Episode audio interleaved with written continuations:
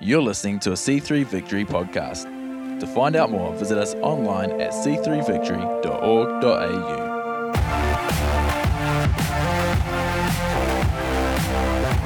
How are you guys this morning? Hey, pray, pray for us. This is uh, next weekend. We head off to Indonesia. We've already had to rearrange travel plans because of that volcano in, in uh, Bali, so we had to reroute ourselves, and uh, ministry in Bali had been called off, but we're going into Solo uh, and then to uh, Jakarta, and then back. No, we're going to Jakarta, Solo, back to Jakarta, and uh, training leaders and pastors and putting into their life, and that we put into their lives what, you know, what we're getting here. That's what they're asking, and things like that. But then also on the last weekend, Janet and I will be doing a, uh, a marriage. Uh, a marriage enrichment retreat built on uh, love and respect. And uh, we celebrate our 40th wedding anniversary in January. Yeah, she married me when I was uh, five years old. I'm a Southern child bride, uh, husband. She's a, she's a bride, isn't she? Yeah. So back to front there. So pray for us because we're taking Pete and Fiona Edwards with us. First time on a trip with us, and to do that, which will be a great experience for them. And uh, just pray that that volcano doesn't go off and we get home because our insurance is not going to cover us if it does. Um, and uh, we want to get home. I don't want to get stuck eating rice every morning for the next two months, which happens when you're over there rice, coconut, all that stuff, and everything. So, uh, yeah, pray for us while we're over there. It'll be a powerful trip and an anointed trip. Um, but we're also walking into a scene where one of the young pastors just uh, suddenly died two weeks ago and left a wife and a son. He was like mid 40s, and, uh, and I'm sure his wife's going to be at the meetings because they just, they just keep going strong and stuff like that. The marriage thing is critical. We've just, uh, in the last two months, uh, two more Christian marriages gone, leaders' marriages. Just because you're born again doesn't ensure you're going to have a good marriage. This is true. You got to work on it. People think just because they're, they're children of God that finances are going to be good, marriage is going to be good, health's going to be good. We face everything the world faces. The rain falls on the just and the unjust. It's just what do we do when it falls? That's the issue. We have something they don't have. Um, not to say there's an us and them, but you understand what I'm saying. Just because we get born again and we marry somebody we go to church with doesn't mean um, we're going we're gonna make it happen. Uh, so, yeah, it's good being with you guys. I've missed you. It's, I think it's been months since I've been here, hadn't it? Yeah, a few months. So, with things, you know, rearranging next year the way they're going, I should get here a little bit more, which will be great. Got my eldest grandson with me, so I'm, I'm trusting the Chapman kids are going to not lead him astray back there. I know those boys. I see Ethan slinking down now. You boys better be good. You know, I held every one of you in my arms and dedicated you. That's right. But at this stage, I won't hold you. I'll slap you about the head and shoulders. As they say in Alabama, I'll slap you like a red-headed stepchild. What's funny about that? Every every stepchild's redhead. No, no, no, no. Sorry, Rena. I love redheads. My mother's a redhead. Have to. Anyway. Hey, wow, God's up to something, isn't he? I mean, God is up to something. And, uh, you know, uh, last Sunday morning, I heard it was epic here. It was, it was incredible over it. You, Pastor Chris Harrison uh, said the moment the worship began, you could sense the tangible presence of God. It was that thick. And then on Tuesday night, she said she walked into the prayer meeting. She has not been in a prayer meeting where she tangibly felt the fire of God. She hasn't felt that in years. So God is ramping up something, guys. It's, it's just, as, as Darren was saying, there's a groundswell of encounter and expectation taking place. And that's in both of our campuses. I thought we were having a revival here this morning. Rocked up and there's no car parks. There's cars everywhere. I was disappointed. They're out there. We should move this out there. Anyway, but there's a groundswell of, uh, of something taking place. And you, you saw that thing. I, I said at the staff meeting, because Pastor Eric prophesied over every leader on Thursday night. It's funny to see who the evangelist is, because I asked you and you said how many? You said about 80, and I asked another staff member and they said about 40. So he's the evangelist. But he, he prophesied over, I didn't leave the place. I had to lock up, so I didn't leave the center till 11 o'clock. He prophesied over everybody that was there. So uh, on Wednesday morning, I said, Gee, I bet you had a good sleep. And he said, Actually, I didn't. The Lord, the Lord woke me up three times, giving me this progressive vision about your church. and something is about to break. It's, it's under the ground, it's, it's about to erupt, and it's about to happen. And it reminds me of kind of the atmosphere and the expectation you read in Acts 2. Uh, did you do Acts 2 last week? Yeah, well, good. We're going to go there again. Go to Acts chapter 2 with me if you got your Bible. I've got it on screen anyway. I don't know who's back there tracking with me, but they've got it right. Um, I, let me just, before you put that one up, Acts chapter 2, verse 33. If you got your Bible open, look at Acts 2, 33. Incredible thing. Luke is recording that Jesus is exalted to the right hand of God, and what happens? He receives from the Father the promised Holy Spirit. Have you ever dwelt on that for a minute? That the Father actually promised to His Son the Holy Spirit. Now, how does that work? Because Jesus already had the Spirit without measure. And yet He gets to heaven, and the Father goes, Here, Son, boom, here's the Holy Spirit. Yet He's had Him without measure. What's going on? Well, the latter part of the verse tells us He poured out this which you now see and hear.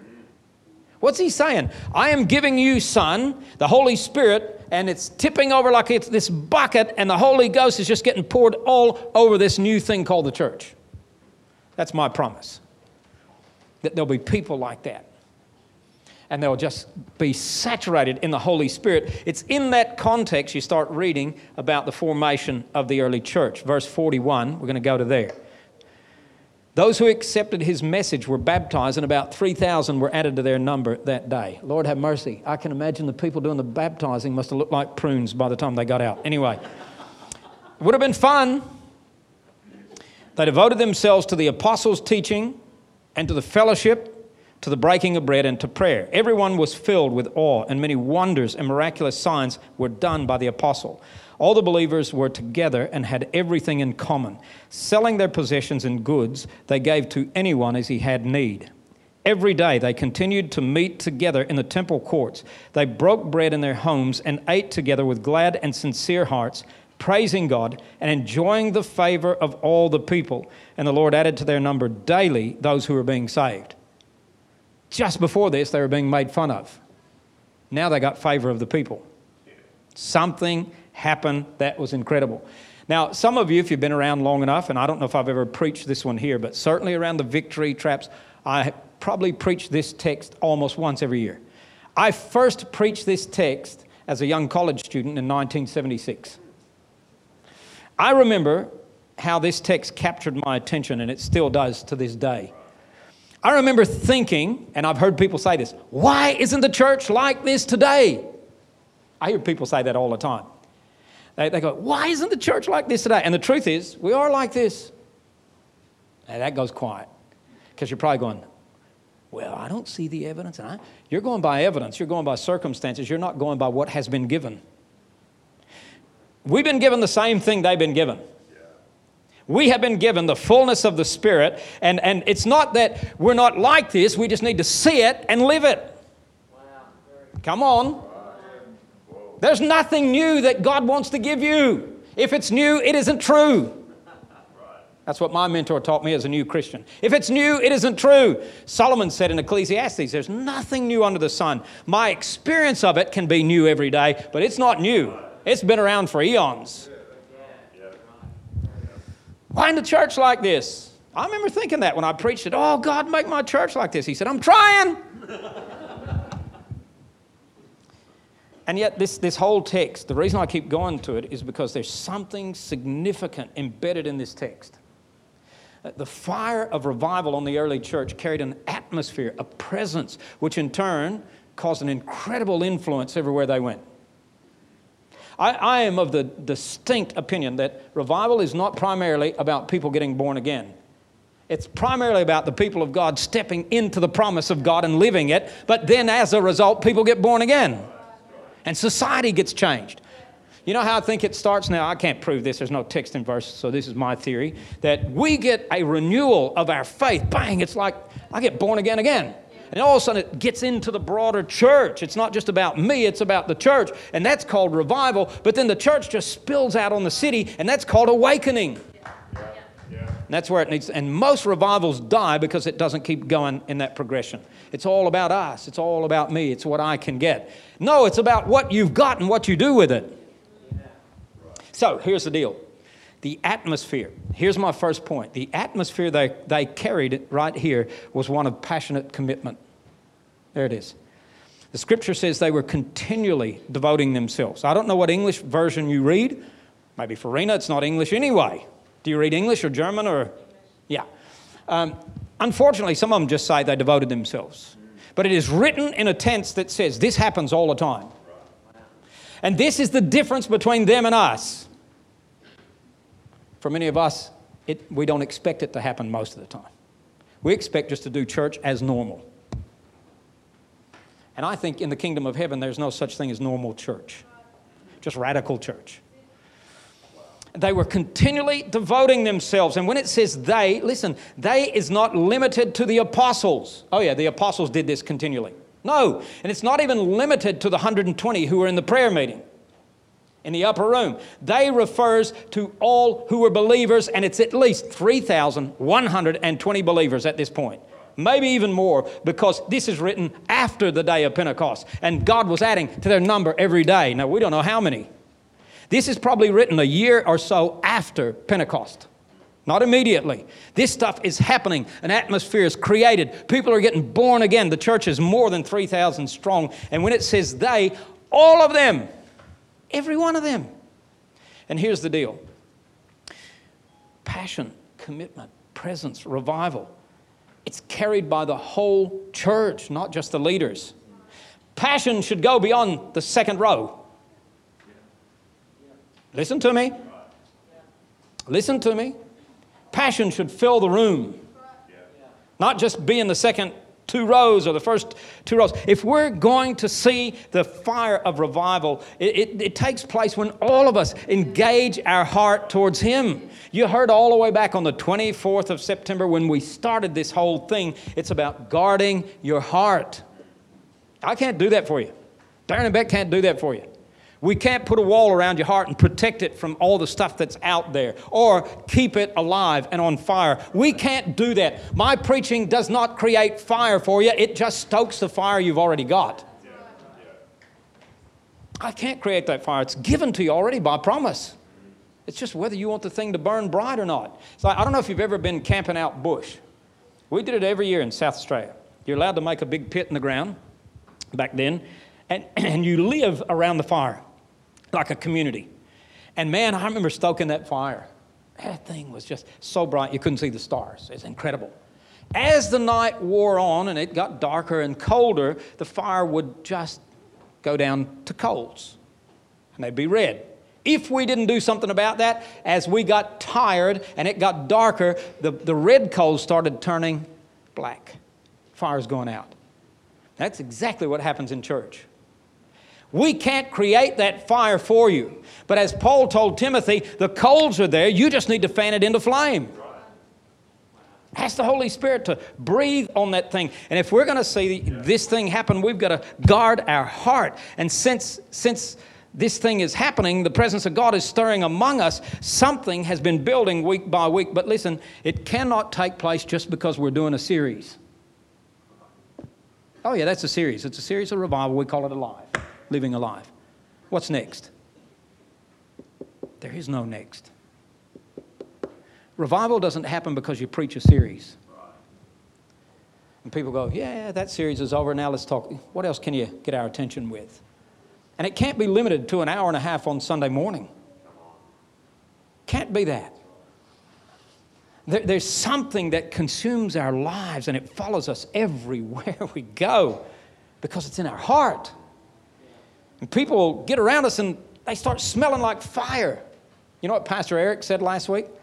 He said, You know, if you go to a barbecue, good old Aussie barbecue, and you hang out next to the barbecue most of the time you're there, you leave, wherever you go, you don't have to tell people where you just been, they'll smell it.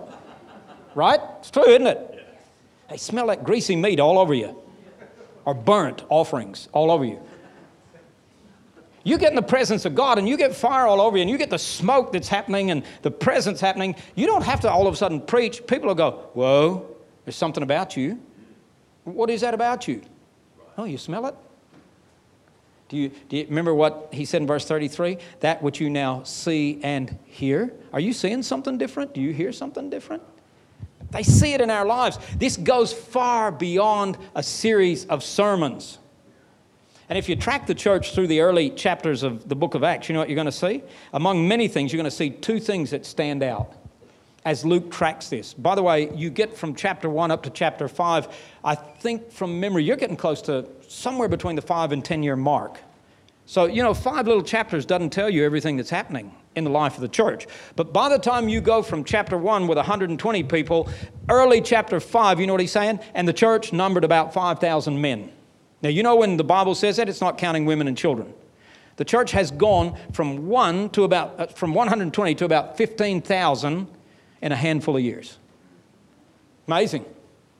Absolutely amazing. Why? Because two things stand out the passion and the fire that not only, continue, not only happened at Pentecost, it increased after Pentecost. We've got to stop making Pentecost an event. Pentecost is not an event, it's a happening. Listen to me. In the traditional church calendar, traditional churches celebrate Pentecost. The Pentecostal churches celebrate Pentecost. I want to know are we living Pentecost? Not celebrating it. And the second thing you're going to see as you track through Acts is this the effect of Pentecost spread beyond their meetings, far beyond any meetings. It happened because of their devotion. They're passionately committed to this thing. You, see, to them, and here's the difference between the church then and the church now their new faith was not an addition to their life, it became their life. Today, people look at it and go, it's almost like we got to barter with people when we're witnessing to them. If you come to Jesus, it'll be awesome. It's almost like, it's almost like advertisements on television. And wait a minute, there's more. And then they get that, but there's still more. And yet, we'll double it up for you. And people are, they're weighing up whether they become a Christian as to what am I going to get out of it and what is it going to take out of me and how much can I put into my life. It's an addition. That's not the way it was meant to be. I love the way the New Bible Commentary puts it. It's up on the screen. The new converts didn't merely add to Christianity, to their already busy lives, but devoted themselves to their Christian experience. That passionate devotion, not an addition. Do we have time for this? Can we slot it in? Yeah, I reckon we could show up about once a month. These people passionately continued daily in stuff that spread the fire. And if we're going to influence this city for the kingdom of God, it's got to come out of a place of presence and fire that is happening now, and it goes beyond just a series of sermons, guys. It's, it's, it's something that consumes us. It, it requires a people who have a passionate commitment to Christ, and it follows us like a smell bin around the barbecue everywhere we go. People can't help but, man, you've been near Jesus, haven't you? There's something different about you. You shouldn't even have to preach.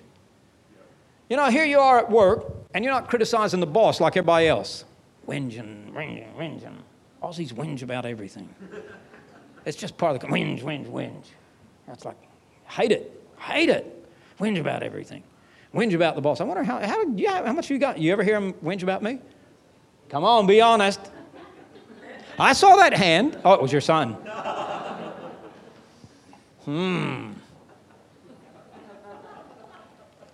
People come up and go, Why don't you whinge about your boss? What are you, one of those butt kissers? And they'll slur you. You're just different. Even in the New Testament, the slaves treated their bosses different, their owners different when they got born again. Or all of a sudden, you're walking through Charlestown Square, $50 notes laying there. Boom. And unbeknownst to you, people are watching you that know you.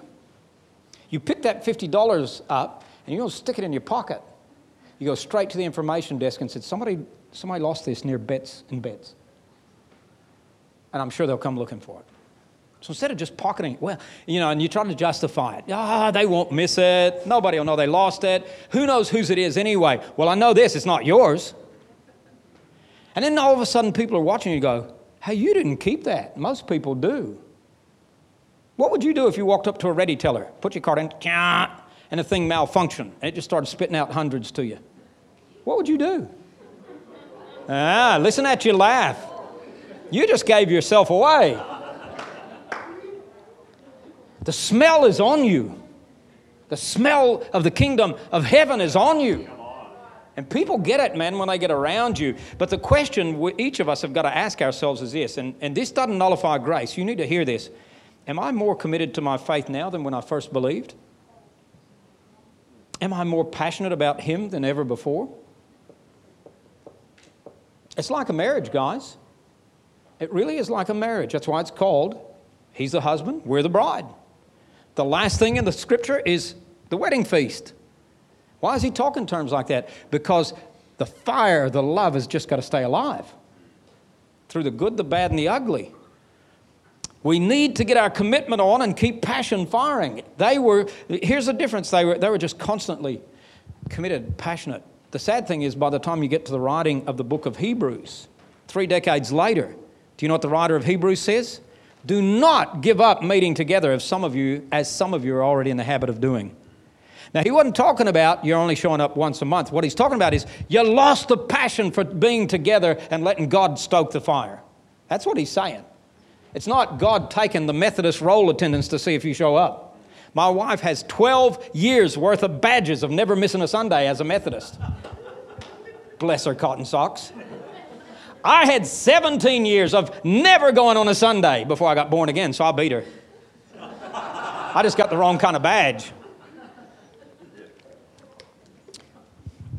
Passionate commitment.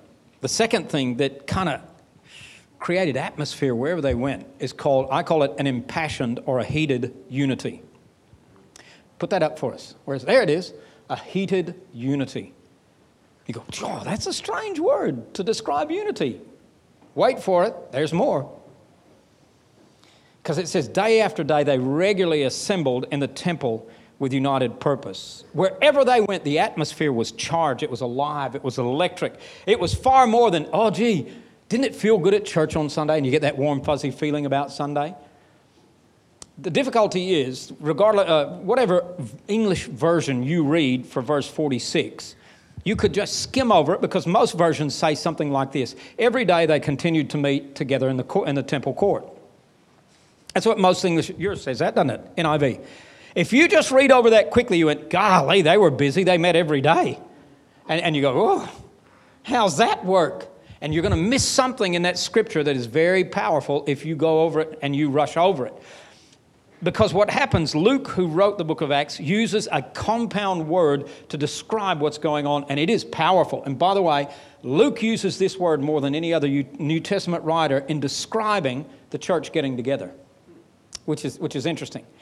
Now, here's the deal stay with me. This is where I get heated from. The phrase is often used in the scriptures to talk about anger, furious, heated.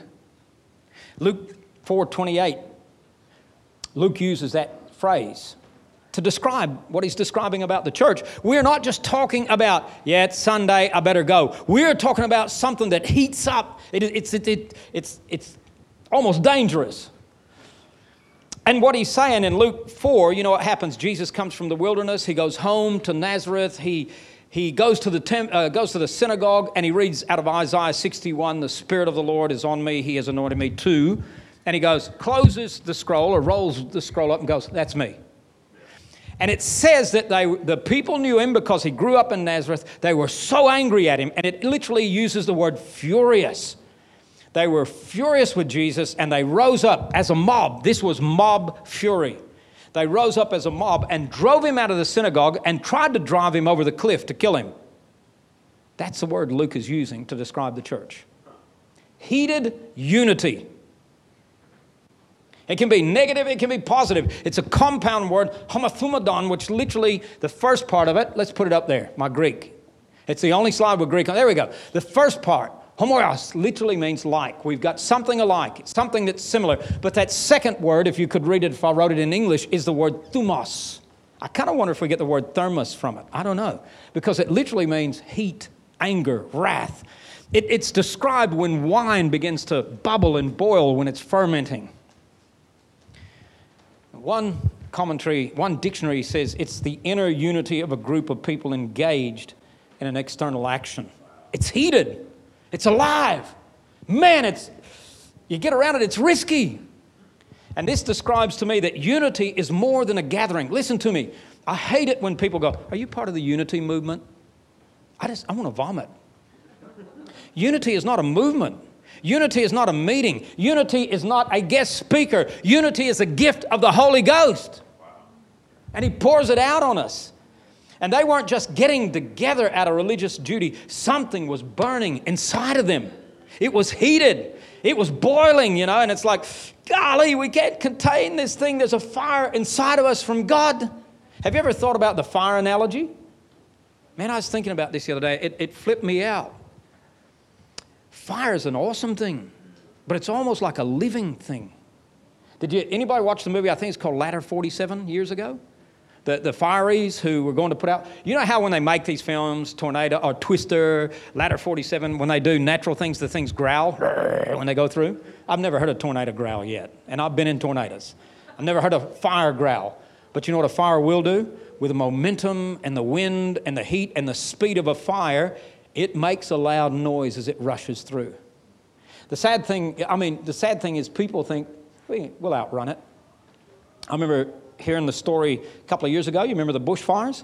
A guy, uh, a guy sent his wife and kids away and thought, I'm going to rescue my Harley Davidson. I can outrun the fire. I'll tell you, he got on the Harley and he got consumed. The Harley couldn't even go fast enough to outrun the fire. Fire is dangerous, it's a living thing. And I got to thinking about this. We, you know, it says on the day of Pentecost, tongues of fire sat on them. That's weird. He's talking about an inanimate object and a living thing. Fire, inanimate, tongues, living. Why is he describing fire like that? Why didn't he just say coals of fire? I saw coals of fire. I saw burning logs of fire sit on their head. Why did he say that? Why tongues of fire? Because fire is a living thing. Did you know the writer of Hebrews says that God is fire? God is a consuming fire. Fire is not just a thing, fire comes out of the nature of God. What happens to Isaiah around the throne? Woe is me. Man, there's smoke going on, and there are coals at the altar, and there's a fire burning. Why? Because fire purifies, fire consumes. Maybe this is the problem with the church today. We haven't been consumed by God. We got too many other things that shield us. We got asbestos on us from stuff of the world. Stops the fire of God kind of getting in. But we are a people who are born of fire. You don't need to go get fire, you need to just loose it.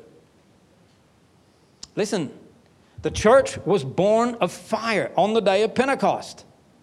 And that is something that's with us day after day because he then says we are baptized in fire. We're not just baptized in the Spirit, you are baptized in fire.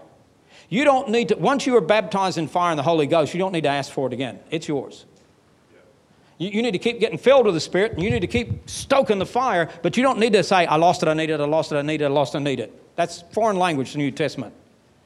But what is not foreign is, I need more of it to consume my life because stuff needs to get burnt off. I need to get pure, I need to get strong, I need to get fired up for God. We are baptized in fire. And when the Spirit of God comes on us with that force, imagine that force going through the bush. I think they said a fire through the bush can, can rage so strongly it can go, gosh, I thought I heard it somewhere up to 200 kilometers an hour. And it certainly has a noise with it. Trees are exploding. Literally, gum trees explode when the, when the heat gets that intense. You cannot outrun it with your vehicle. Imagine that. There's no car that can outrun a bushfire when it's at its height. Strong. The fire of Pentecost is more powerful than this. I'm telling you. And this is the fire that we carry. We carry the spirit of fire. Listen, the spirit baptism of fire is not just our initiation into Christianity, which it is, it is also our insignia. We are marked as people of fire. And that should be on us. You should smell it, they should see it. It sets us apart for Him. We are not just a religious mob, we are a heated mob. We are set on fire by the Holy Ghost. And this is the thing we carry that. And the unity that the early church had, it's more than a special meeting. It's, it's not limited to their leaders. Oh, yeah, that's for the leaders. They're the ones that get it. We just kind of benefit from it. No. They all got it. It's more than the 12, it's more than the 120. The fire of unity didn't just spread throughout the church, it was carried by thousands. Thousands. Think of this. I want you to think of this with me. Track this with me for a minute. The, the result was incredible influence on all these 3,000 new believers. This is the fire that's going on. Think of it for a minute. There's 120 brand new believers in this thing called Christianity, and they're praying together for how many days was it? From Ascension to Pentecost? It's less than 50 because Easter to Pentecost is 50, 10 days. So they're praying together for 10 days. They're, they're just new in this thing called Jesus followers. Brand new. Boom, Pentecost hits, Holy Ghost is poured out, church is born, 3,000. One day. 3,000 in one day. The new church, these 120 had an immediate impact and influence when that fire came on them. Now, here's the deal. Here's the deal. I often hear people say stuff like this, and I just want to slap them. When they say stuff like, sorry, in Alabama we slap each other a lot. I often hear people say this. Now, you're going to get sick when you hear it, but I, you can be forgiven if you've said it. Because I have. I've been forgiven. And here's the phrase God will give us, and it sounds so pious, you know, even the voice changes. God will give us new people, new believers, when He knows we can handle them. That's an excuse for not reaching people for Christ. Listen to me. My question is well, what do you have to do to be qualified to handle them? Surely the early disciples, the 120, they had what it took to handle 3,000 in a day. And they had tremendous influence. So, what do they have that we don't have?